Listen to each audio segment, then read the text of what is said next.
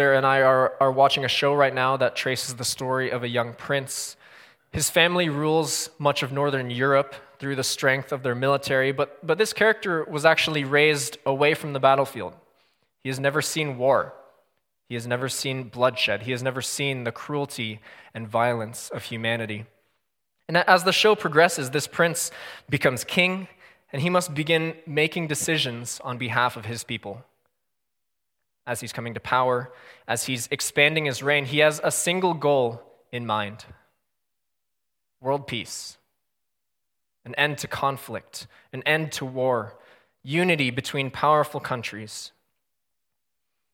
Almost immediately, he learns a brutal lesson there's no peace without war. There's no peace without violence. There's no peace without judgment. Rebellion and opposition to his rule means that there can be no lasting peace in the land unless the world is first judged and recreated in his image. We all want peace, don't we? We all desire well being. We desire an end to conflict. Even, even individually, we desire inner peace, emotional and, and psychological stability. We want to know if we're doing the right things. We want to know if the road we're on will bring lasting comfort, happiness. Friends, true and perfect peace only comes through the judgment of God. There is no peace without the judgment of God. If there's anything you, you get from our text today, I hope that you will learn and see illustrated that true peace only comes through the judgment of God. Turn with me to, to 2 Kings chapter 8. 2 Kings chapter 8. There's some Bibles in the pews there in front of you if you need one. And as you're turning there, let me, let me, let me set the stage for us. So we're being dropped straight into a long history of the Israelite nation. In 1 Kings 12, the kingdom is divided between northern Israel and southern Judah. And the book of Kings traces the downward trajectory of God's people straight into destruction and exile. Our passage today marks the violent end of the northern dynasty of King Ahab. 2 Kings chapter 8. Follow along with me in verse 25. In the twelfth year of Joram, the son of Ahab, king of Israel, Ahaziah, the son of Jehoram, king of Judah, began to reign. Ahaziah was 22 years old when he began to reign, and he reigned one year in Jerusalem. His mother's name was Athaliah. She was a granddaughter of Omri, king of Israel.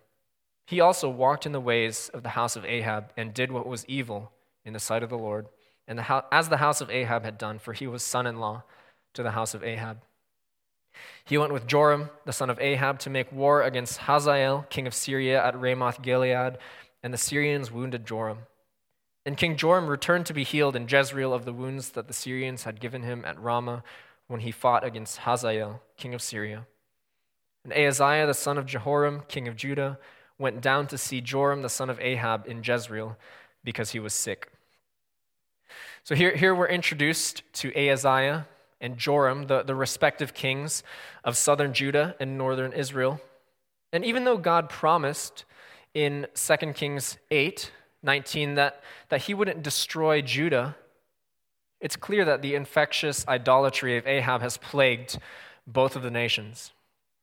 Judah's king, Ahaziah, is fully wrapped up in the ways of Israel.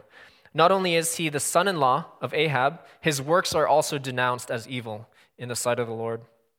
Ahaziah partners with Joram, the son of Ahab, to fight against the Syrians, and it's in their recovery from defeat that this narrative begins, and we meet God's violent deliverer. Read with me in chapter 1, chapter 9, verse 1.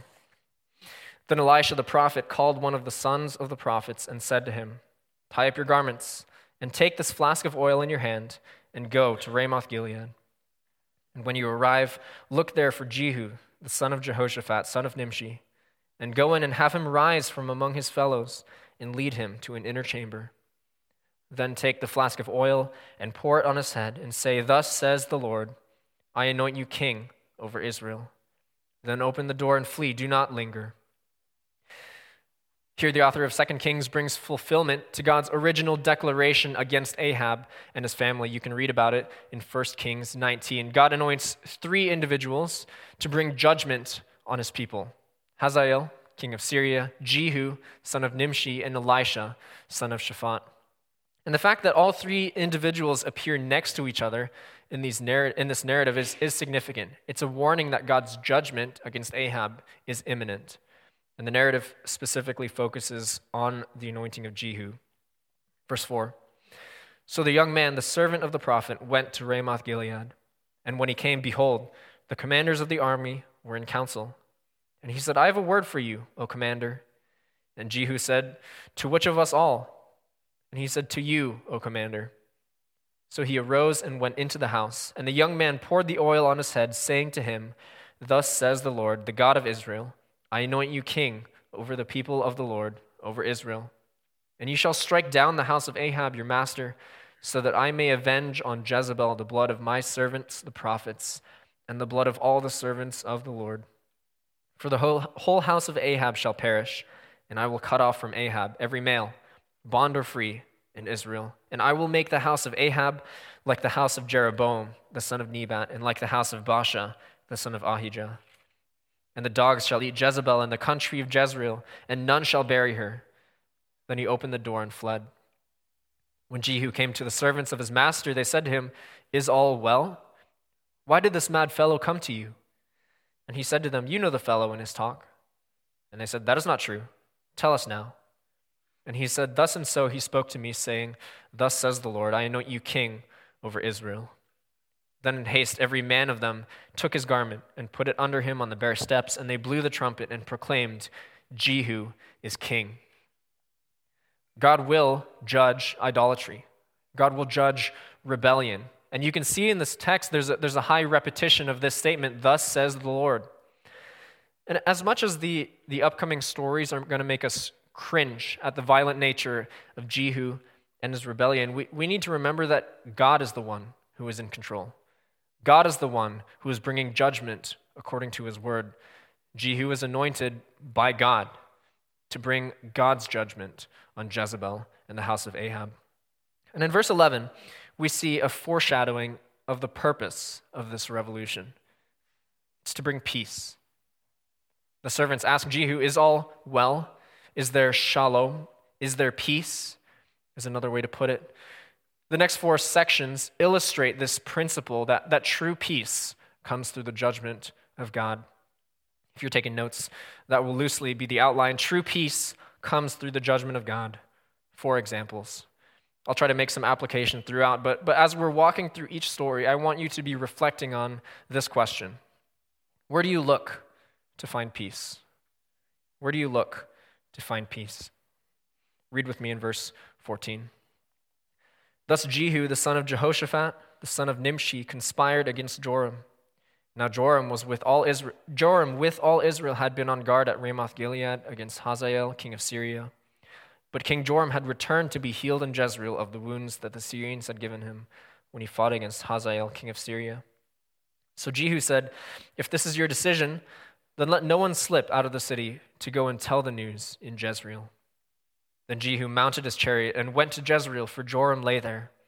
And Ahaziah, king of Judah, had come down to visit Joram. Now the watchman was standing on the tower in Jezreel, and he saw the company of Jehu as he came, and said, I see a company. And Joram said, Take a horseman and send to meet them, and let him say, Is it peace? So a man on horseback went to meet him and said, Thus says the king, Is it peace? And Jehu said, What do you have to do with peace? Turn around and ride behind me. And the watchman reported, saying, The messenger reached them, but he is not coming back. Then he sent out a second horseman who came to them and said, Thus says the king, Is it peace? And Jehu answered, What do you have to do with peace? Turn around and ride behind me.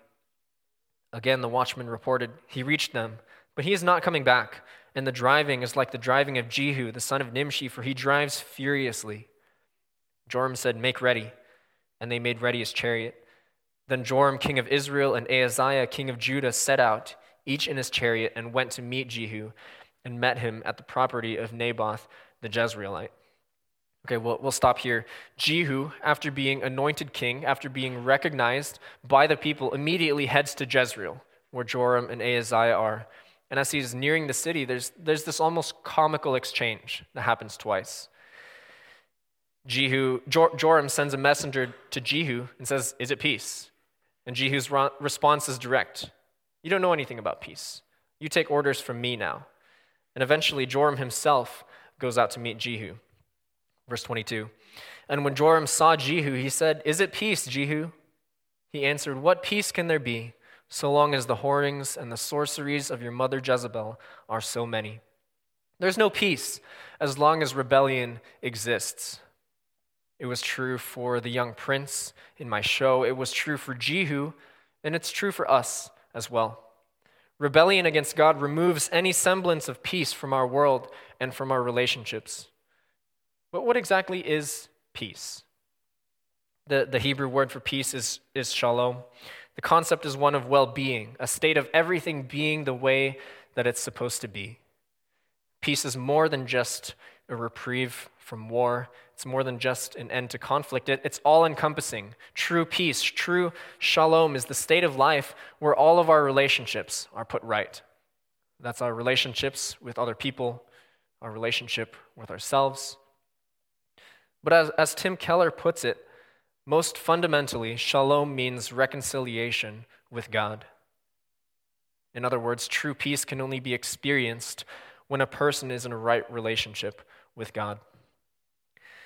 During a, a NAVS conference last year, I attended a workshop about Gen Z, who comprise the, the current college age, and, and myself.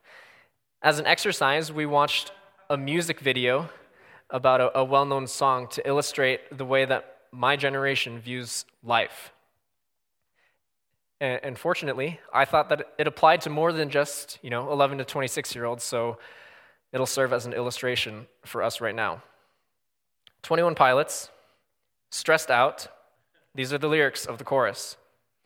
Wish we could turn back time to the good old days when our mama sang us to sleep, but now we're stressed out. I, I thought about like singing it, but I, I decided not to. let, let, me, let me explain how this helps us to understand shalom, biblical peace, a right relationship with God, with others, and ourselves. We look at our lives and we feel stuck. This isn't the way that it's supposed to be. I wish I could go back. Back to my old school, back to my college days. We, we look to an old job, an old home life, old friend group. Life was better before responsibility, before illness, before children, before COVID. The problem is, we're not looking far enough back. This, this desire for well being, this desire for everything being exactly the way it's supposed to be, is meant to launch us all the way back to creation, to the Garden of Eden, to the declaration of God that everything is good. Back to when man walked with God himself in perfect paradise. There was no pain, no death, no violence, no shame, no anxiety. But we sinned. We rebelled against God. We, we rejected his authority. We looked for purpose and satisfaction in other things. We broke the perfect harmony of God and man. And shalom in the rest of our life shatters from that one point of impact. We're left wishing that we could turn back time. True peace only comes through the judgment of God. So God brings it. Jehu kills Joram with an arrow through the heart. Unless we forget that God's word brings judgment, the author reminds us in verse 26 that the Lord made this pronouncement. As surely as I saw yesterday the blood of Naboth and the blood of his sons, declares the Lord, I will repay you on this plot of ground. So Joram and Ahaziah are killed in accordance with God's word. What do you look to for peace? How are you trying to restore peace on your own terms. Joram and Ahaziah, they, they trusted in their standing as kings to escape God's judgment. They trusted in their military strength, their, their alliance together. Where do you look to find peace? Do you think a successful career, a good reputation will fix the brokenness of your home? Do you think that a, a perfect job will rewind the clock and give you reprieve from the pain of life? Do you think a pious and, and religious life will free you from the condemnation of God? If I do enough for God, He will forget my iniquity. None of, the, none of these things will bring true peace. God is the one who will bring shalom, and He must do it through judgment. True peace comes through the judgment of God. Our second example comes in verse 30. When Jehu came to Jezreel, Jezebel heard of it, and she painted her eyes and adorned her head and looked out of the window. And as Jehu entered the gate, she said, Is it peace, you Zimri, murderer of your master? And he lifted up his face to the window and said, Who is on my side? Who? Two or three eunuchs looked out at him. He said, Throw her down. So they threw her down. And some of her blood splattered on the wall and on the horses, and they trampled on her. Then he went in and ate and drank. And he said, See now to this cursed woman and bury her, for she is a king's daughter. But when they went to bury her, they found no more of her than the skull and the feet and the palms of her hands. When they came back and told him, he said, This is the word of the Lord, which he spoke by his servant Elijah the Tishbite. In the territory of Jezreel, the dogs shall eat the flesh of Jezebel, and the corpse of Jezebel shall be as dung on the face of the field in the territory of Jezreel, so that no one can say, This is Jezebel. These are the, the kinds of passages in Scripture that are hard to deal with. You know, we, we like to skip over them, or like, we'll read them, that's a cool story, and then I'm going to go read the New Testament instead. But even though the, the surrounding context clearly shows us the meaning of the text, it doesn't get easier. Jezebel, the wife of Ahab, the woman who brought idolatry, sexual immorality, and sorcery to the land, is brutally murdered. Again, her own people turn against her. They side with Jehu. And she asks the same question as before Is it peace? This time, Jehu's answer is, is less direct. You're the one that disrupts the peace of God. You want peace? You're going to pay for it with your life. She's thrown out the window and trampled. True peace comes through the judgment of God, and ju- God judges according to his word. Look again at verse 36. This is the word of the Lord, which he spoke by his servant Elijah the Tishbite. In the territory of Jezreel, the dogs shall eat the flesh of Jezebel, and the corpse of Jezebel shall be as dung on the face of the field in the territory of Jezreel, so that no one can say, This is Jezebel.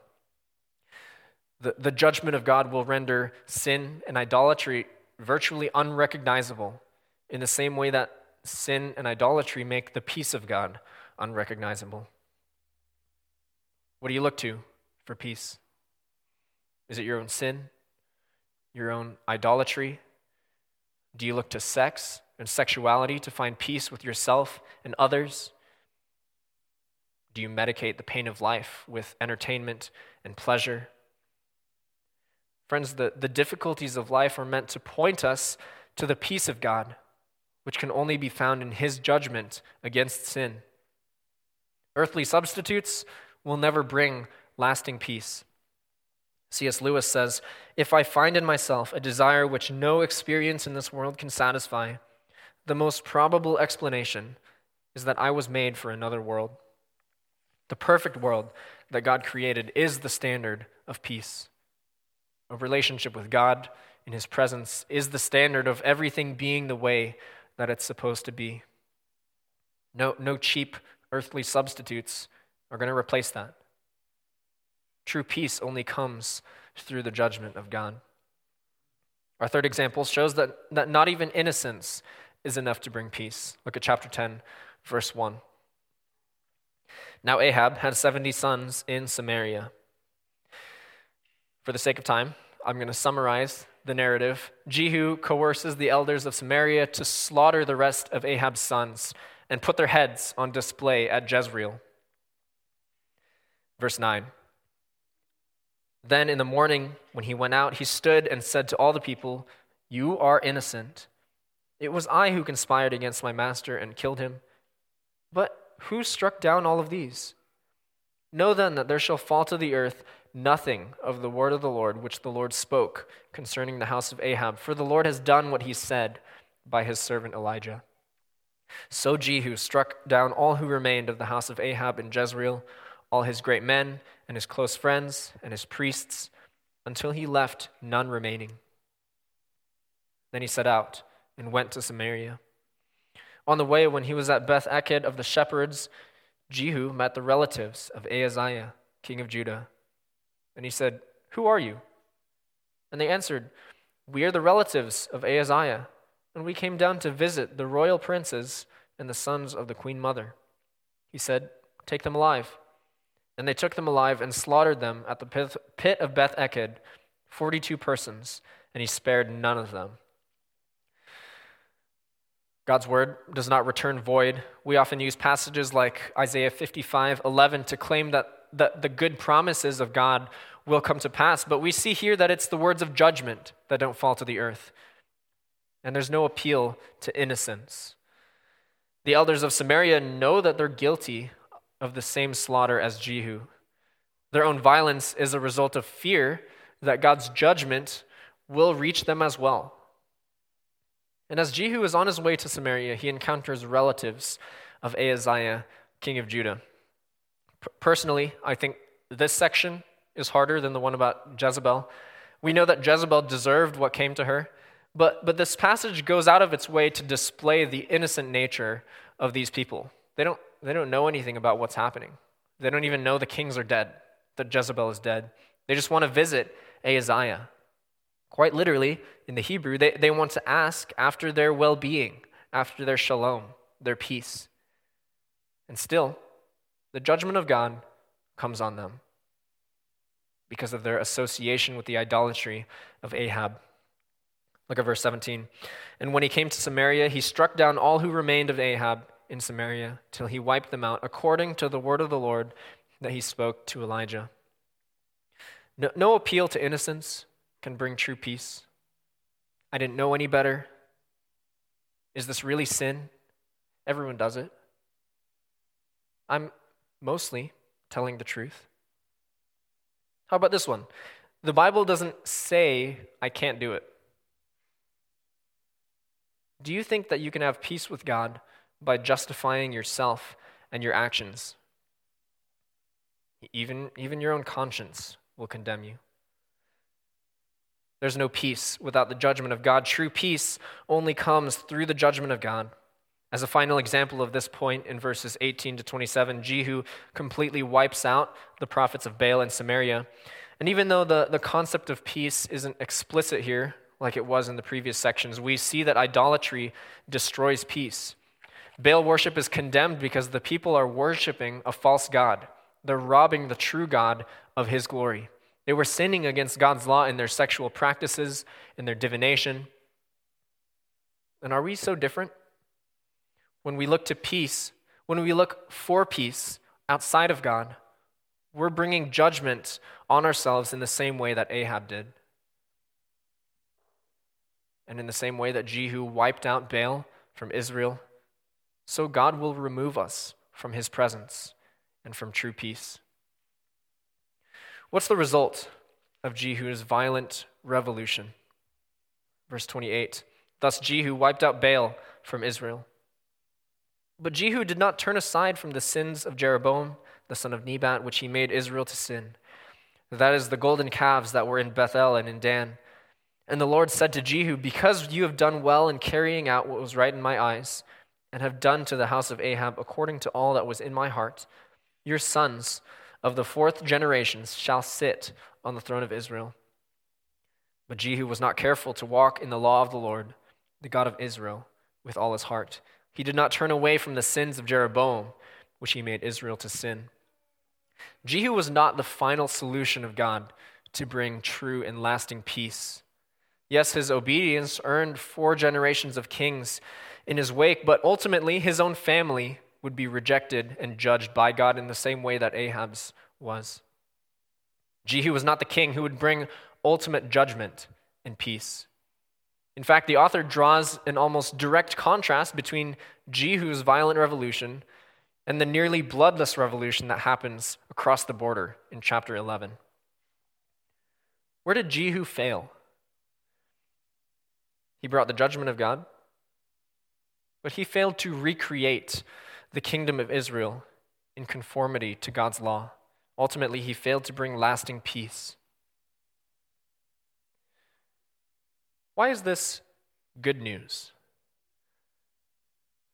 We've already exposed that all of us are subject to God's, lo- God's judgment in one way or another.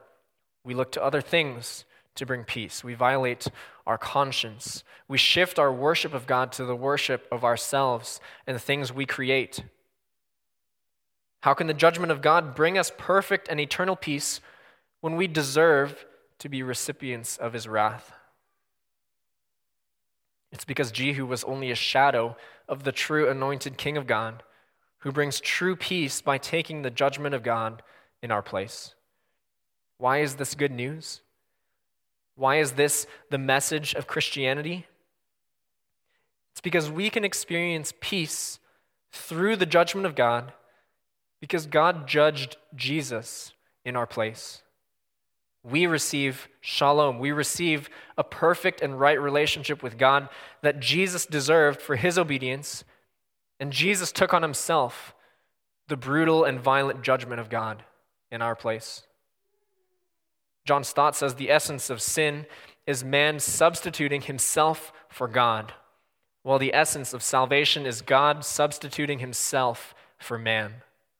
The peace of God comes through the judgment of Christ. Listen to Isaiah 53 5. He, that is Jesus, was pierced for our transgressions, he was crushed for our iniquities. Upon him was the punishment that brought us peace, and with his wounds we are healed. We can receive that peace by turning from our sin, by turning from our idolatry, and trusting in Jesus alone by trusting in Jesus' death to atone for our sins. Turn from following the kings of this world and turn to the true King, Jesus. Maybe you're experiencing the brokenness and the hurt of this world. You feel stuck, difficult family life, lost friendships. You long for a world where everything is made right. God is not a God who is far off.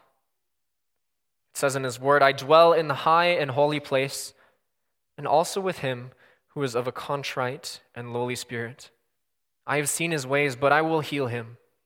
Peace, peace to the far and to the near, says the Lord. God's mercy is greater than our sin, greater than our pain and our brokenness. Christ bore the judgment of God so that you can experience a true and perfect relationship with God Himself. This proclamation of peace is not just an escape from judgment, it's not just an end to conflict. Peace with God doesn't just mean you don't have to go to hell, it's a restoration of the perfection of God's design.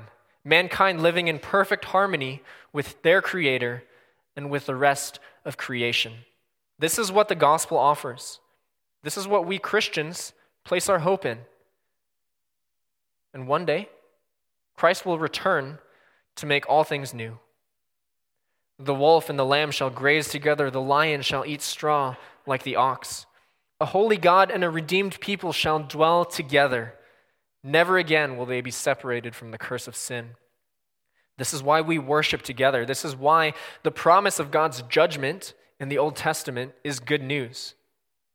Because with the proclamation of the gospel, Jesus himself stands before you and he says, Peace be with you. Repent of your sin. Turn to him in faith, and he will heal you. This isn't a promise of a pain free life. This isn't an escape from the brokenness of this world. This is a promise of an eternity in fellowship with God and his people when Christ returns to make all things new. If you're not a Christian, you, you must turn to Christ in faith and repentance, or you will face his judgment on the last day, and there will be no peace for you. The very same Christ who is King of peace and Prince of peace is also the one who brings judgment. That same day, he returns to bring shalom for his people. He will return to judge by the sword. Revelation 19:11 Noah read it for us earlier.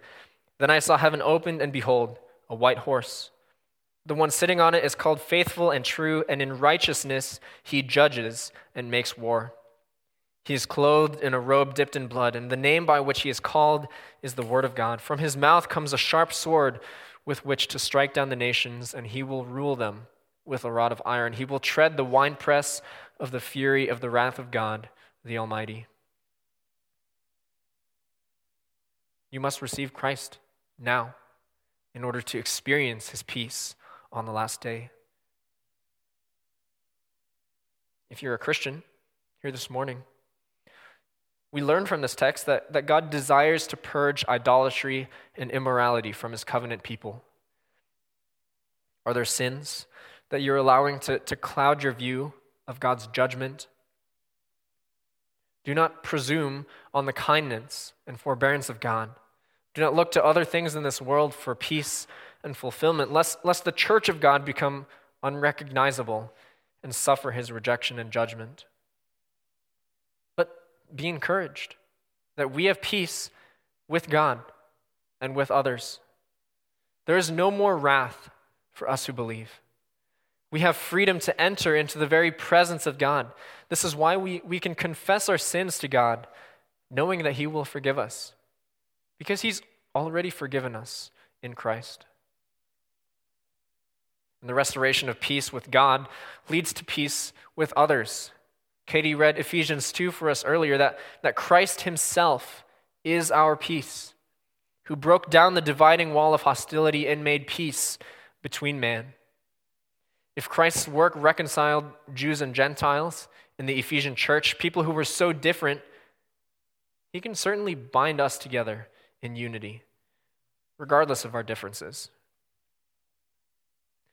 as we continue to live in this broken world, as we long for a better one, as we look forward to the new creation of God. Let us be encouraged to keep our gaze firmly on Christ. Isaiah 26, 3. You keep him in perfect peace, whose mind is stayed on you, because he trusts in you. Trust in Jesus alone, who can bring lasting and perfect peace. Let's pray.